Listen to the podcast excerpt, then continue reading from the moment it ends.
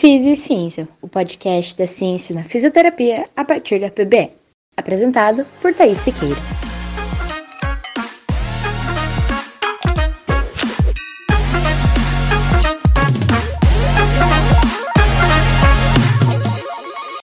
Olá, seja bem-vindo ao podcast Físio e Ciência. O tema do episódio de hoje surgiu de um post que eu vi no Instagram do fisioterapeuta Felipe Serenza. Neste post, ele falava sobre habilidades essenciais para bons fisioterapeutas.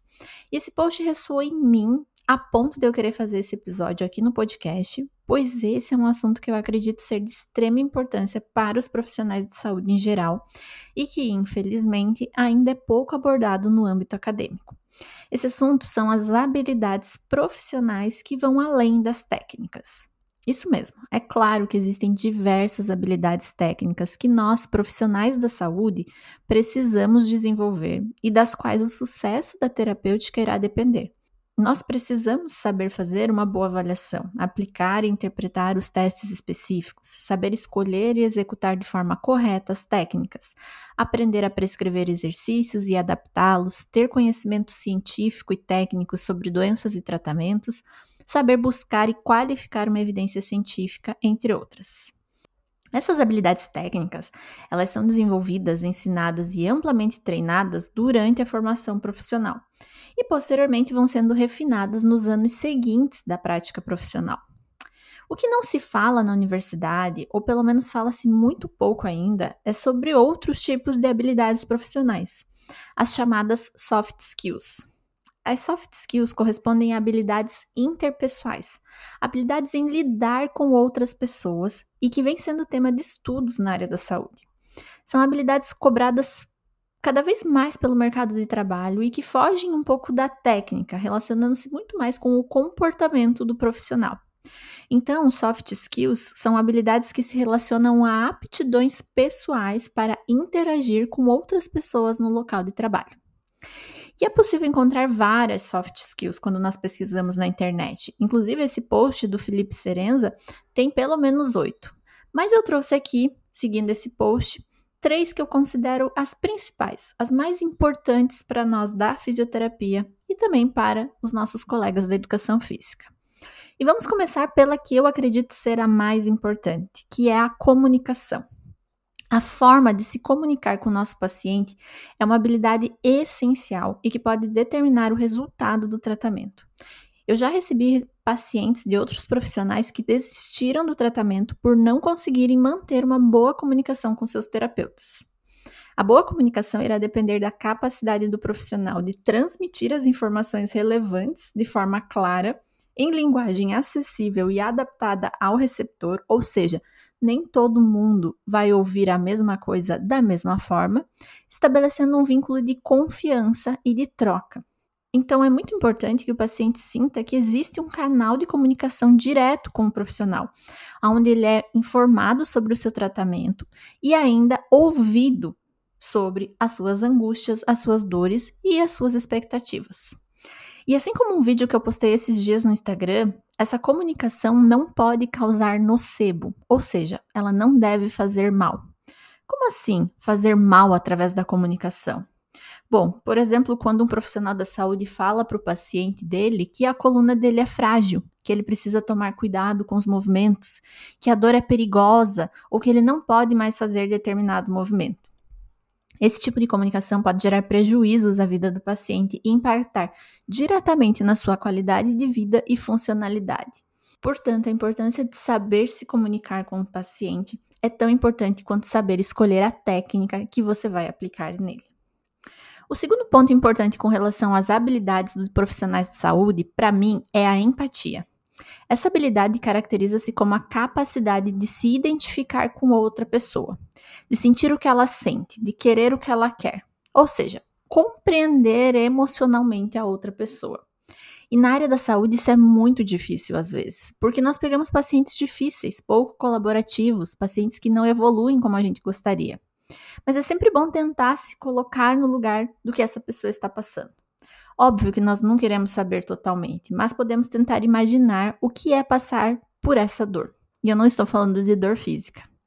Eu tenho uma paciente, por exemplo, com uma lesão neurológica recente, que apesar de ter uma melhora incrível no pouco tempo de recuperação, às vezes ela desanima, a ponto de achar que tá tudo uma porcaria, de que a gente não tá evoluindo, mesmo eu falando, evidenciando e mostrando vídeos para ela da melhora. E isso, às vezes, para nós profissionais da saúde é bem frustrante, porque nós sempre queremos que o paciente esteja entendendo, compreendendo, visualizando a melhora e participando ativamente do tratamento. Mas eu sempre tento pensar: e se fosse eu passando exatamente por o que ela está passando? Será que eu não reagiria da mesma forma ou ainda pior? Lembre-se, uma das coisas que eu aprendi sendo fisioterapeuta é que uma pessoa normalmente está fazendo o que ela pode com as ferramentas que ela tem nesse momento. Então, tente não julgar seu paciente e sim compreendê-lo. Isso pode transformar a relação terapêutica de vocês. E a terceira habilidade que eu considero extremamente importante é a habilidade da criatividade, principalmente para os profissionais de saúde e fisioterapeutas. A todo momento, nossa capacidade de criar, inventar e se reinventar é testada. Seja nos exercícios que prescrevemos, nas formas de motivar um paciente, em equipamentos que não temos, nas instituições que trabalhamos ou na casa dos pacientes. Nós sempre precisamos exercitar essa habilidade. Agora, se você é ou pretende ser da área da pediatria, meu amigo, essa habilidade precisa ser a primeira a ser exercitada e testada. E para mim, isso é um verdadeiro desafio. Ser um profissional que repete absolutamente por meses a mesma sessão não é ser um bom profissional. E aí, como um bônus, dentre muitas outras habilidades, no meu ponto de vista, outra de grande importância para os profissionais de saúde e que cada vez mais nós temos falado é a inteligência emocional. A inteligência emocional pode ser definida como a capacidade de uma pessoa de gerenciar seus sentimentos de modo que eles sejam expressos de maneira apropriada e eficaz. Ou seja, controlar nossas emoções é essencial para o desenvolvimento dessa inteligência e para que possamos administrar nosso dia a dia como terapeutas. Eu sempre falo que, para mim, um dos maiores desafios em ser fisioterapeuta é não poder ter um dia ruim. Quer dizer, é claro que eu posso ter um dia ruim, mas eu preciso sempre gerenciar meus sentimentos para que o meu dia ruim não afete a minha capacidade de lidar com os problemas dos meus pacientes. Não existe problema mais importante que o outro, mas quando nós estamos no papel de terapeutas, muitas vezes nós precisamos colocar nossas dores e nossos problemas no bolso e ajudar os nossos pacientes a carregar os deles.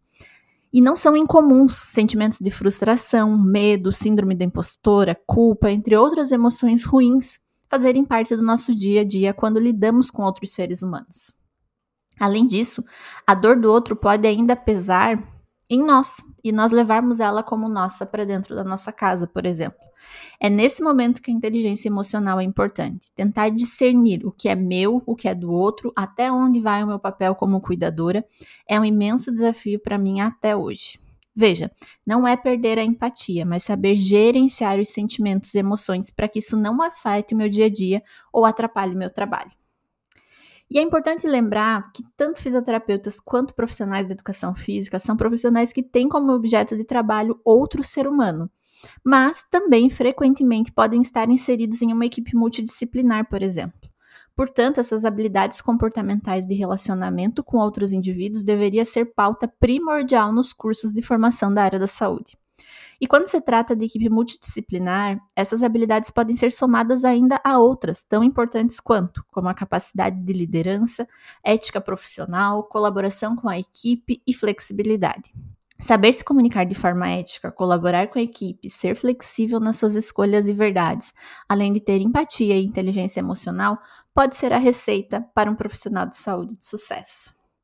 E para finalizar, eu sei que é clichê, mas eu queria terminar esse episódio com uma frase que eu gosto muito, que para mim representa exatamente o que nós, profissionais da saúde, devemos nos preocupar para sermos melhores. A frase diz: Conheça todas as teorias, domine todas as técnicas, mas ao tocar uma alma humana, seja apenas outra alma humana. Não esqueça, nós tratamos pessoas e não diagnósticos. É por isso que nós precisamos saber nos relacionarmos com elas. Procurem sempre melhorar com pessoas para serem profissionais melhores. Um beijo e até semana que vem.